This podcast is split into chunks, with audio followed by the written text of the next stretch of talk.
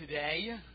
Deuteronomy 32, our text, which we will launch into our subject this morning, is found in verses 46 and 47. It is going to be a great day, that day that we just sang about. And we have to keep that in the focus, right in front of us, every single moment of every single day. We think about the week that we had just this past week with the the turmoil, the unrest, and the fear. Um, our hope is in the Lord and only in the Lord. We do need to pray for many who are just in fear, uh, families who lost loved ones.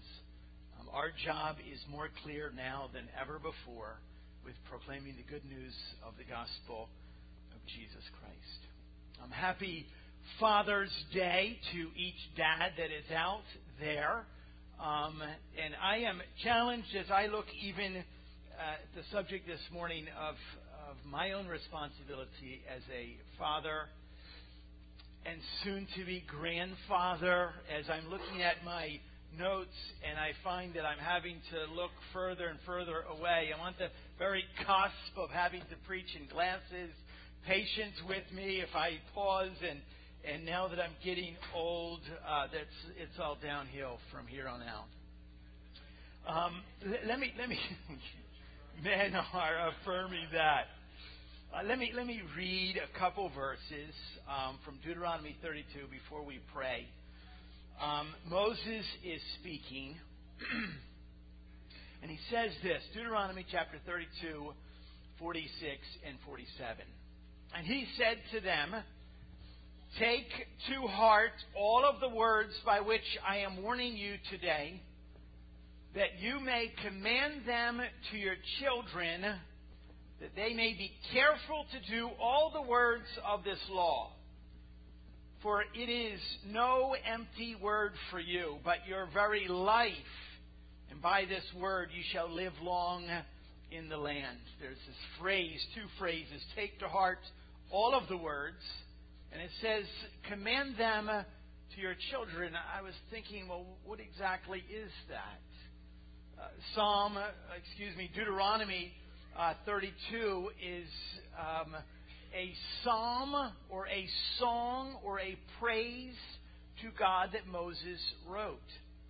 And if I could direct your attention to the first part of that chapter, it's really summarized in verse 3 of Deuteronomy 32 For I will proclaim the name of the Lord and ascribe greatness to our God. You realize that's what Moses is saying. Tell that to your children. Ascribe greatness to the Lord's. Every day, all day, remember to do that. Gentlemen, as I speak to you and as I am challenged through God's Word this morning, may that be our central prayer. That as fathers, as grandfathers, that we ascribe greatness to the Lord, to our children. We speak of the Lord.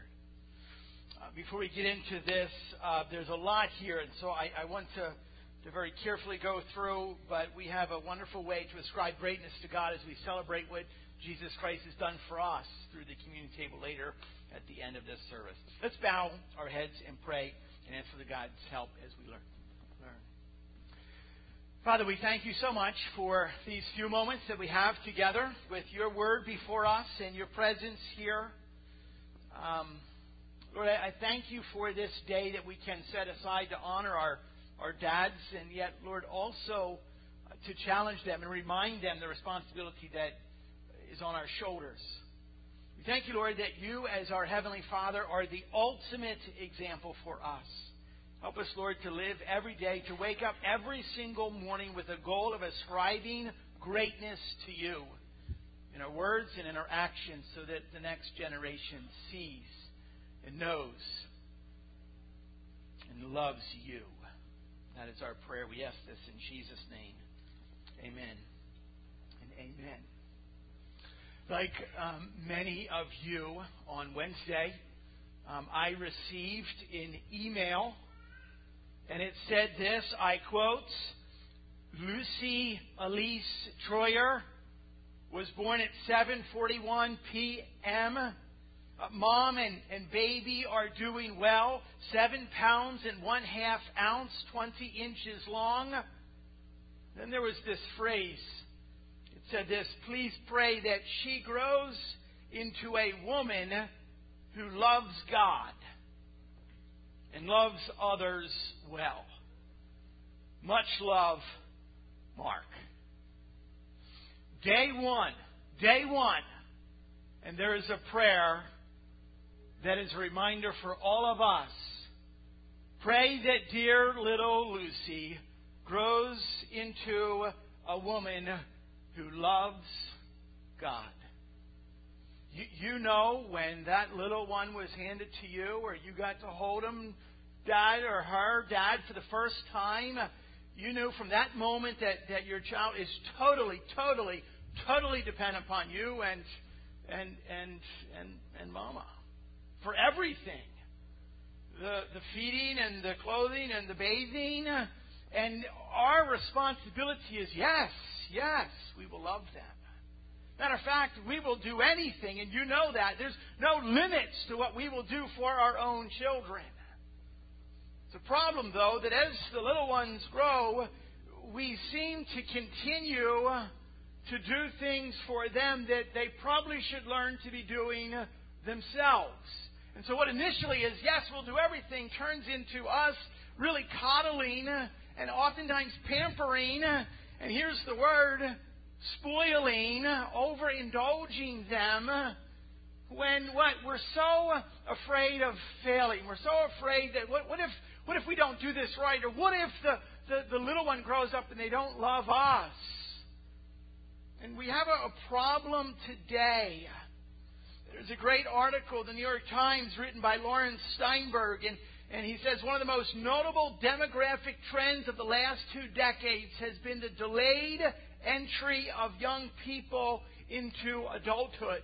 There's, there's, there's, a, there's a condition today. It's referred to as delayed adolescence. That parents have done so much for their children that what?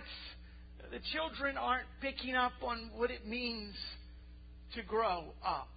A couple years ago, I preached on Father's Day in Psalm 127, and I talked about the fact that children are a heritage of the Lord, like arrows in the hand of a warrior. I'm sure it comes flooding back to your mind, and you all remember exactly what I was preaching on four and a half years ago.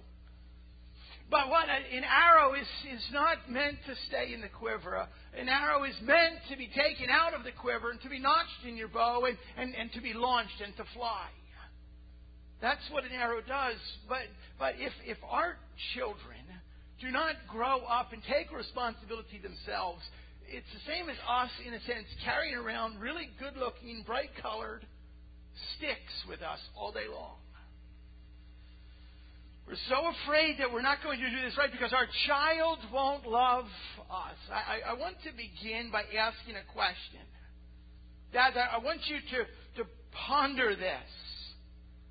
What, what would break your heart more? If your kid grows up and, and, and does not love you, or your kid grows up and does not love the Lord. I want you to ponder that. If my child grows up and they do not love me, or they do not love the Lord, what will break your heart more? What, what I would like to do today is, is present one single goal. It is a, it's a simple goal and that, that goal is that we learn how to transition our children from total dependence upon us, which they all were there, to, to total dependence upon the Lord's. You see, when we do that, our children claim their own faith. I, I think that we have raised kids today that know about God, but they don't know God we have overwhelming majority of kids who grow up in good, solid, church-going Christian homes. And when they graduate from high school and they head off to college, the overwhelming majority of them will walk away from their faith followers of the Lord Jesus, and they will never return. So, so, so what is our, we have got to take the responsibility of being a parent, a father, and teach our children from day one, not to, not to depend upon us, but to depend upon the Lord for everything. How, how do we do that? Let me first give you something that you should not do. Matter of fact, I actually put into a category, and I, I call it a, a bad dad does this. We don't want to be a bad dad this morning. A bad dad is, is one who honors their kids more than they honor God. A, a bad dad is, is a dad who actually loves your child more than you love God. That is the category of what I would call a bad dad. Couple months in, ago, Wendy and I attended a, the, the PRC, um, the Pregnancy Resource Center um, banquet in State College. And they had the president and CEO of CareNet. His name was Roland Warren. Brilliant man, godly man, Princeton grad. And, and, and he was speaking on the importance of of really multiplying followers of Jesus. And, and everyone thought that he was going to talk on the atrocities of, of, of abortion, and he didn't. He, he talked about challenging men and, and, and, and fathers to lead and pastors to teach men. He wrote a book called Bad Dads of the Bible. It's a great read. And at the very top of the list, one of the men that he drew our attention to was a good man in the Bible. His name was Eli, a great man. He's a servant of God, he's a priest. And he quickly falls into the category of just being a bad dad. In 1 Samuel chapter 3, God is speaking and he says this, I quote, verse 12, On that day I will fulfill against Eli all that I have spoken concerning his house from beginning to end. And I declare to him that I am about to punish his house forever for the iniquity that he knew, because his sons were blaspheming God, and he did not restrain them. That's in, in 1 Samuel chapter 3. The previous chapter, in 1 Samuel chapter 2, it says this When they do, when, why, why then do you scorn my sacrifices and my offerings that I commanded for my dwelling and honor your sons above me? God is speaking to Eli. He says, Why do you put your sons above me? That Eli, as a good man, was a bad dad because he refused to. He couldn't, he couldn't discipline. He couldn't correct. He couldn't redirect his, his boys, Hophni and, and Phinehas. We, we too easily, out of just a desire to succeed, we really want to do this right, we too easily take our kids and we slide them in a position that is reserved exclusively and only for the Lord's. So, how do we do this? Let me give you four things very quickly today. The first one is this A good dad lives in light of God's glory. Realize when it says that we are to what? What did Deuteronomy 32 say? We ascribe greatness to God. That, that, is, that is giving God glory. First and foremost, number one, a good dad lives in light of God's glory. To live in light of God's glory means to, to every day consciously make decisions that will direct your, your kids' attention to God above you or before you. This isn't a meal that you have provided for your children. This is a meal that God has given you the ability to work and earn and provide for your children. It comes back to the Lord. It's not you. It's not about you. Now, we, we know that God is going to be glorified. Isaiah chapter 43, verse 7 says, God's great goal for creating everything. It says this, for my glory. The, the, the choice is are you going to be part of that or not? Paul writes in 1 Corinthians chapter 10, whatever you do, whether you eat or drink, do it all for the glory of God. Jesus Christ says in Matthew chapter 5, let your light so shine before men that they may see your good works and what? And give glory to your Father who is in heaven. Now, what, what better place is there to give glory to God than to begin in your very home, before your sons or your daughters? Now, you and I know that kids know exactly what is going on.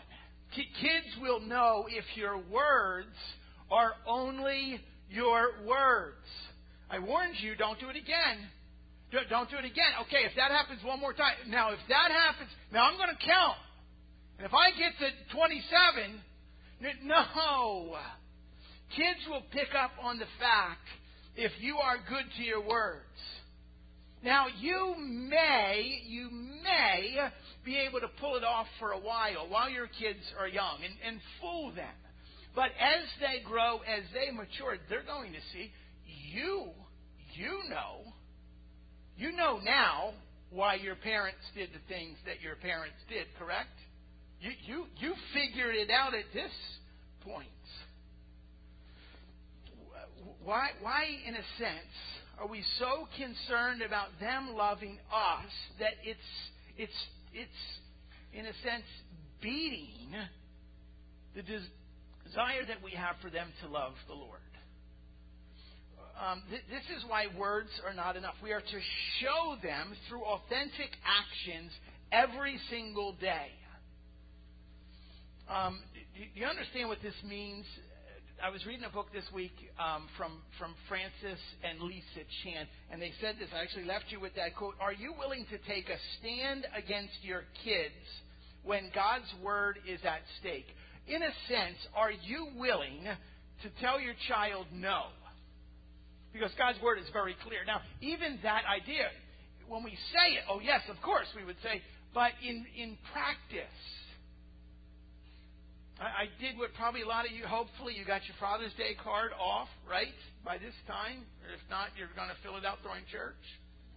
And, and, I, and, I, and I wrote a card to my dad and put it in the mail. And I thanked him for showing me. He, he didn't, he didn't just tell me, he actually showed me. He was concerned about what? Ascribing greatness to God in his behavior. And he modeled that. That was important for him. Why? Because his, his faith was, was real. If he blew it, and he blew it on occasions, he confessed it. And he said, Son, I, I need to ask for forgiveness. Right? Saw him go to my sisters and my brother and say, You need to ask me to forgive you. It was important to him. Why? Because it was important to the Lord's.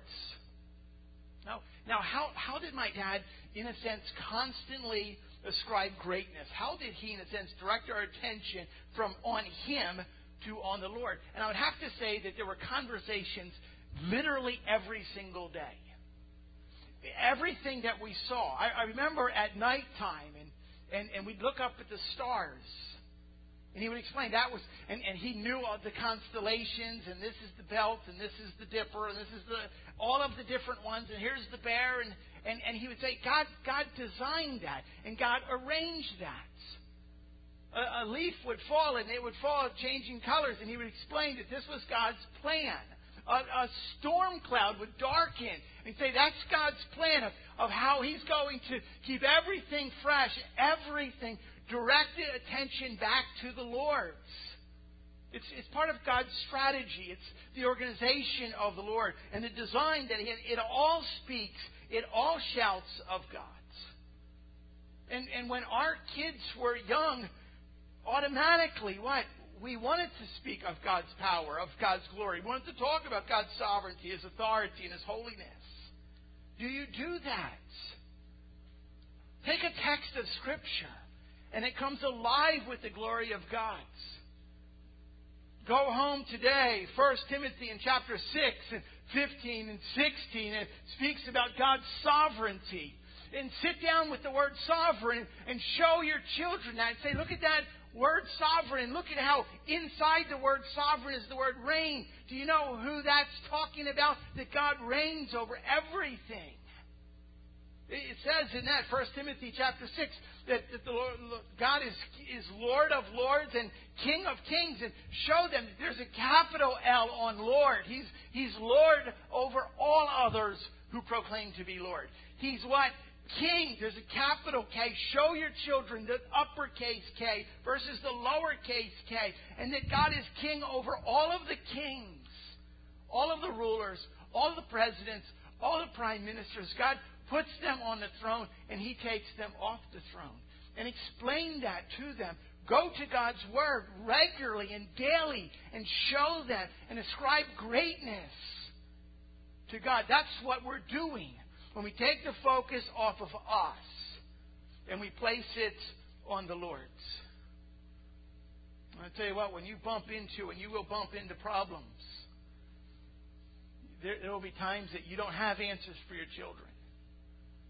What a perfect opportunity to say, you know what, we can go to the Lord of all lords and we can pray. And do that and pray seriously. And pray honestly.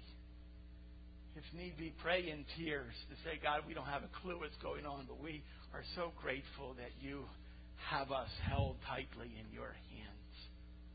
And, and, and kids learn and they see it's not you. It has nothing to do. You ascribe greatness every day. Good, a good dad lives in light of God's glory. Secondly, a good dad exists for the spread of the gospel. A good dad exists for the spread of the gospel. There are huge implications upon literally seeing what I refer to as the grand narrative of the gospel in every single part of our life, in every single day that our young ones are in our care. We teach to them that there was and is a holy God who created mankind in his image for his glory.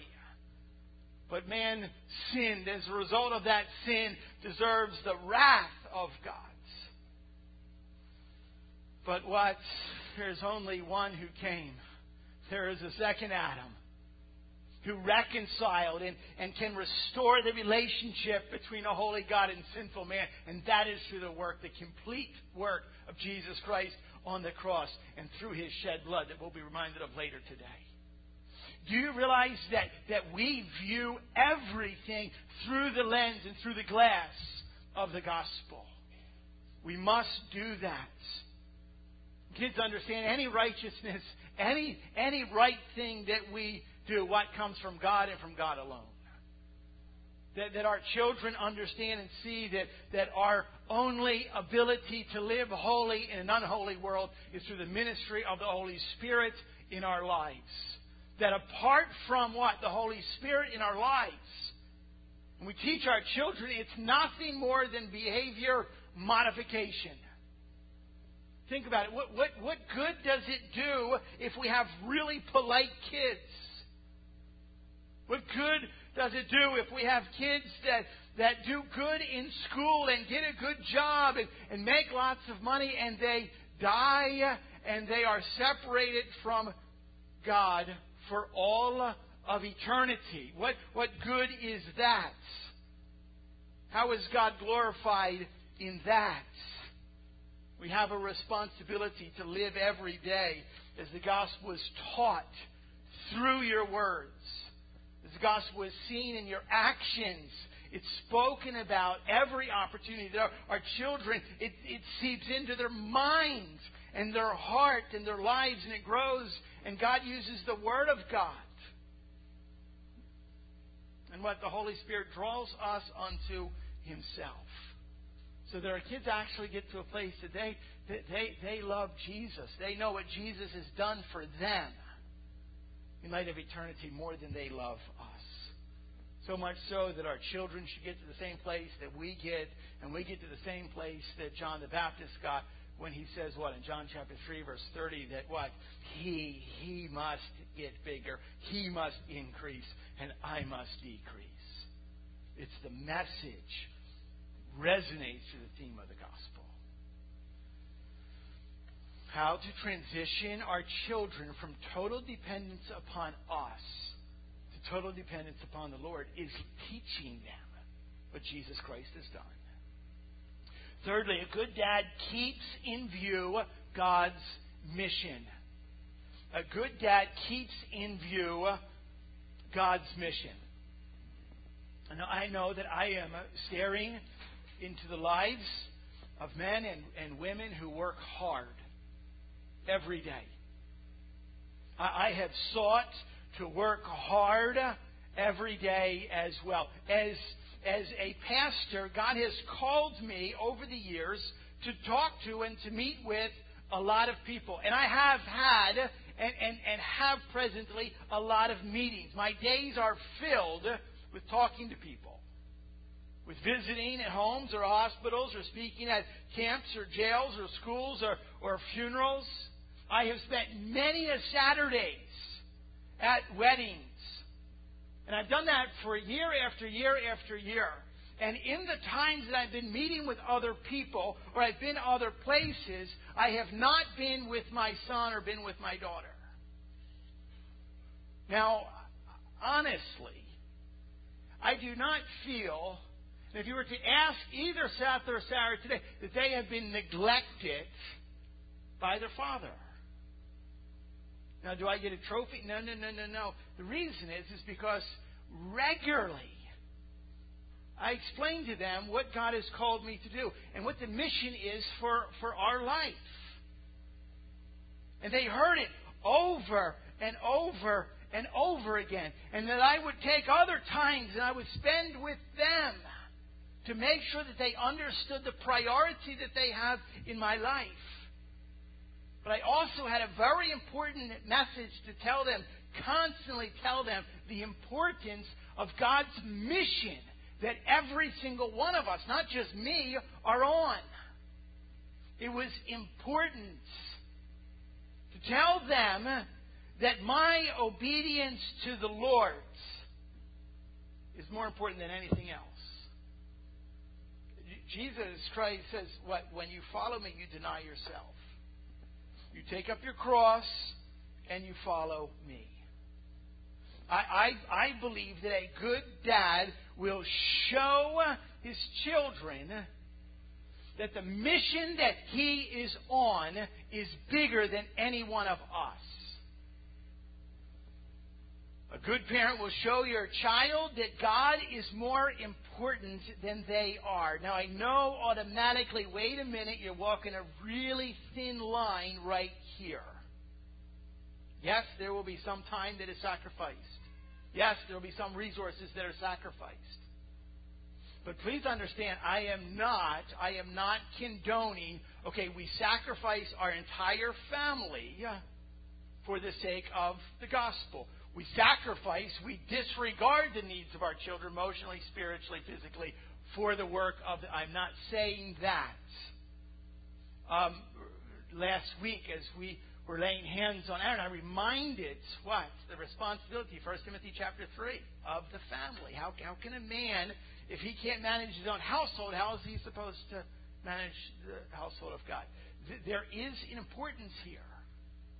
I'm not saying we sacrifice our family, we disregard. What I am saying is that we verbalize constantly and we show them that guess what?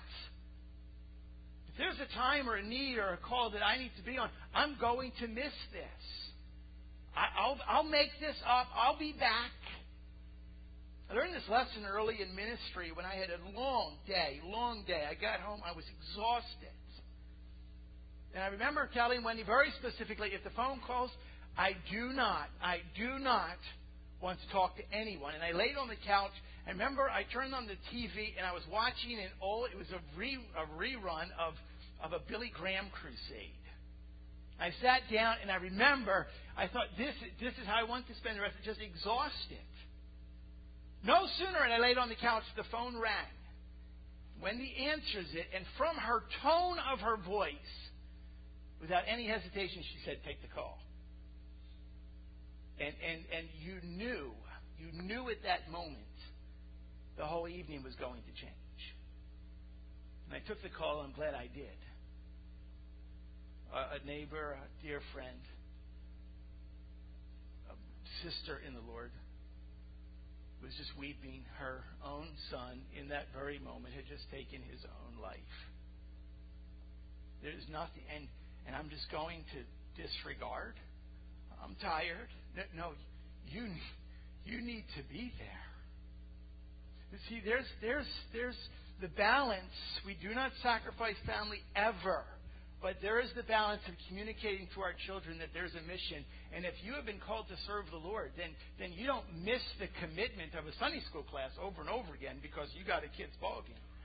You're telling your child that that ball game is more important than the commitment that you've made in serving the Lord.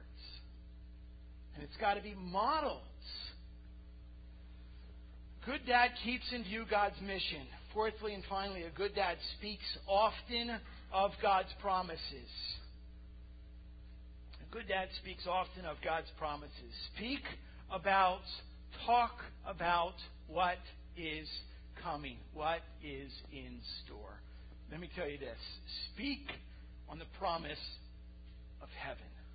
Do not, do not let a day go by where you don't speak about the subject of heaven. It, it is it is that important. Last summer, Wendy and I, the kids, planned a, a trip to to Yellowstone to go camping. Disaster, but anyway, we planned this trip. And, and and we Googled all of the areas and sites, and and and we read reviews and what restaurants we need to go to, and we charted our route, and we talked about it, and we we planned for it and we packed our bags and then we had to, and then we repacked them and, and it was this huge. And it was a week, week and a half. It was all over. Do you realize that right now we're heading if you follow the Lord Jesus Christ, you understand that, that His shed blood has rescued you, and you are a follower, that you are heading to heaven, and it's not going to be over in a week. It's going to last forever and forever and ever and ever. My, my parents constantly talked about going to heaven. Matter of fact, we were with them just a month ago. Guess what we were having a subject about? What heaven's going to be like. They're still talking about heaven. They can't wait to get there. That's, that's why we, it's a subject that just regularly comes up. We're always talking about. Why? Because this is the promise that God has in store. Teach your children that everything in this world is uncertain. We have no idea. James says that our, our lives are a mist. It's here one moment, gone the next. Teach them that when you put your faith and trust in the Lord Jesus Christ, our future is certain. We know exactly what is waiting for us. Teach your children the importance of investing into heaven when the offering plate goes by that you're giving to the Lord, and that's an investment that is kept for all of eternity. This is an absolute joy, it says, to give sacrificially because God's Word speaks of this. There is no need to live in fear when you're a follower of the Lord Jesus Christ. Jesus comforts his disciples in John 14. Let not your hearts be troubled. Believe in God, believe also in me. I've told you, I'm going, and I'm going to prepare a place for you. I will come again, and I will take it to myself, that where I am, there you may be also. And the disciples needed that word at that moment, just like you and I, in a world that literally seems to be going to hell every single day in destruction. I'm going. I'm preparing a place for you. I'm going to come get you. And you're going to be with me forever and ever. How can you not talk about that? A good dad lives lives in light of God's glory, ascribes greatness to God every moment. A good dad exists for the spread of the gospel. We see it through the window, through the lens, and through the glass. We look at life through what Christ has done for us. A good dad keeps in view God's mission that we must model for our children that we love Him more than we love our kids, as hard as that is. We don't sacrifice our but We show them how important God is. Finally, a good dad speaks often of God's promises. We can't help but talk of heaven. Now, all of this, all of this would be for naught if it wasn't for this subject right here.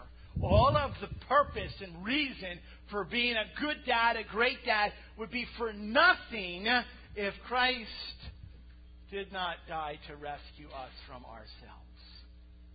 And that's why I'm so thankful that on Father's Day we celebrate the love that our Heavenly Father showed us by offering His own Son. I told you many times that if it was a choice between you or, or, or my son or my daughter rescuing one, I've said, sorry, you're dead. Instinct is, I will protect my child. Our Heavenly Father says, no. He offers His own Son. Why? Because He loves you. There was a visual and object lesson that was given the power of imagery and and sight and sound and smell. And Jesus did not want his disciples to forget what was going to be uh, revealed to them in the moments to come. And before he was arrested and betrayed and crucified, before he rose from the dead, he sat with his disciples. He took bread and he broke it. And he said, This is a picture of my body. My body's going to be broken for you. I love you that much. And his body was destroyed, shredded But he did it because he saw you. He saw you today. He saw where you've messed up and failed. And regardless of how many times we have dropped the ball, God says, I'm, willing to pay the price for your mistakes and your sins. And we're forgiven. We're forgiven. Christ, it says, took the cup, he poured it out, and as he poured it, said, This is a picture of my blood that is poured out for you. It washes and cleanses and refreshes and renews and brings life when we deserve death. They passed it and they, they drank from that cup, and, and with that sweetness, was a reminder of the sweetness of the salvation that is offered through the Lord Jesus Christ. We have a command, an ordinance from Scripture that says, Remember this do this, do this, do this, and don't forget what I've done. So we have the privilege this morning of celebrating. If you are a believer, you are welcome to this. If you are here this morning, you've, you've not made that decision, that you don't know Christ personally, that you've not acknowledged the fact that you are a sinner, and that because of your sin, you, you ought to be separated forever.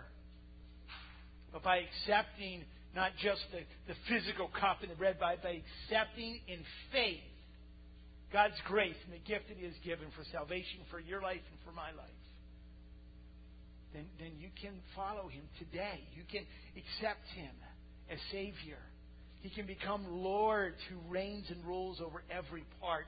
In your heart, in the quietness, you can have salvation from sin offered. I encourage you to make that decision I'm going to have the elders come and they're going to serve this to you. Just so that you know, we're going to serve you the, the, the bread first. We're going to ask God's blessing on both the bread and the cup, and then they'll serve you the cup. And we do this in remembrance of what the Lord has done.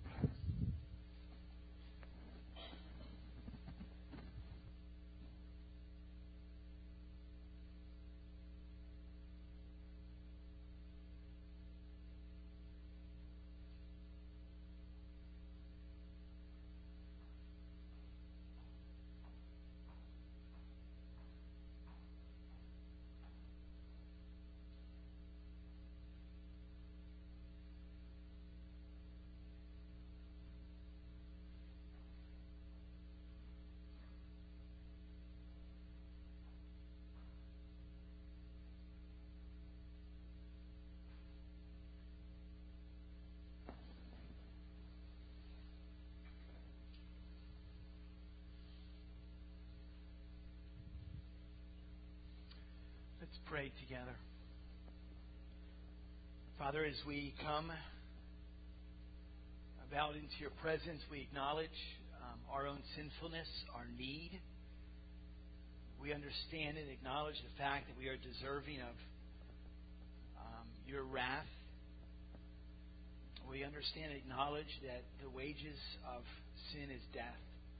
And Father, we also acknowledge the fact that as we hold this bread in our hand, as we are about to drink the cup, we do this, Lord, as, as ones who have put our faith and our trust in the death, the burial, and the resurrection of Jesus. We thank you, Lord, that it is through this that we can walk in the newness of life, that we are called your own children, and we call you our Heavenly Father. Father, we just ask right now that we would be reminded afresh and anew what you have done for us, and that, Lord, um, that would motivate us in our obedience. It would motivate us, Lord, with a, a reminder and a reason to ascribe greatness and give glory to the name of Jesus. We love you. We thank you for this time. We thank you for this bread. We thank you for this cup. Your name we ask. Amen It says that I received from the Lord what I also delivered to you that the Lord Jesus, on the same night in which he was betrayed, took bread, and when he had given thanks, he broke it, and he said, This is my body, which is for you. Do this in remembrance of me.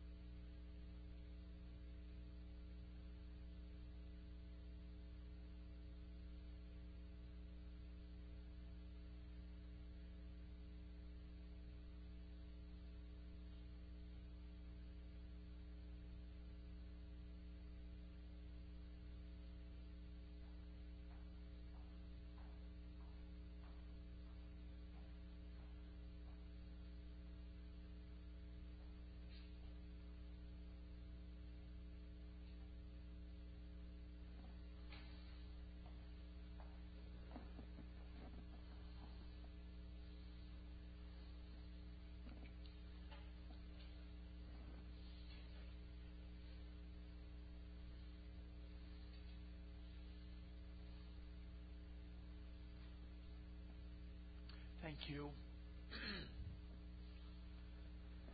It says, In the same way also, he took the cup after supper, saying, This cup is the new covenant in my blood. Do this as often as you drink it in remembrance of me.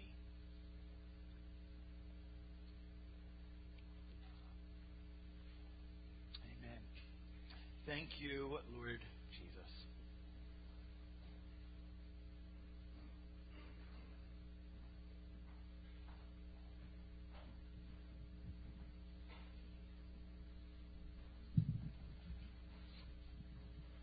Just stand with us, please, as we close.